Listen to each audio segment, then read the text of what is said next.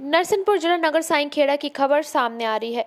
कार्यकर्ता प्रशिक्षण वर्ग भारतीय जनता पार्टी के पूर्व रचना बैठक का आयोजन किया गया नगर साईखेड़ा में। भाजपा जिला अध्यक्ष श्री अभिलाष मिश्रा, पूर्व विधायक श्रीमती साधना, स्थापक भाजपा के रहे प्रत्याशी श्री गौतम पटेल, जिला पदाधिकारी राजीव जी मंडल अध्यक्ष श्री कीरत सिंह पटेल, श्री गौरी शंकर जी पटेल, श्री धर्मपाल राजपूत, श्री दुर्गेश अवधिया, श्री संतोष अवधिया, श्री वीरेंद्र ठाकुर, श्री मूरत सिंह पटेल, श्री छत्रपाल बुटियात, श्री जुगू पटेल, श्रीमती सेवा द्विवेदी जी, जनपद अध्यक्ष फूलाबाई जी।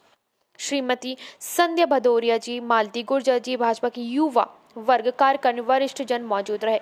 कार्यक्रम की रूपरेखा पाँच बारह दो हज़ार बीस और छह बारह दो हज़ार बीस तारीख में प्रशिक्षण वर्ग का कार्यक्रम का आयोजन नगर साईखेड़ा में होगा। आमंत्रित कार्यकर्ताओं से कार्यक्रम में रहने की बात कही गई है। साथ ही बताया गया है कि कार्यक्रम में भाजपा की जो नीति है, जो संदेश है, हम उसको हमको समझना है, जिसे हम आने वाले दिनों में एक अच्छा संदेश क्षेत्र में पहुँचा पाए, क्योंकि आने वाले दिनों में नगरीय चुनाव, जिला पंचायत चुनाव पंचायत चुनाव भी होना है।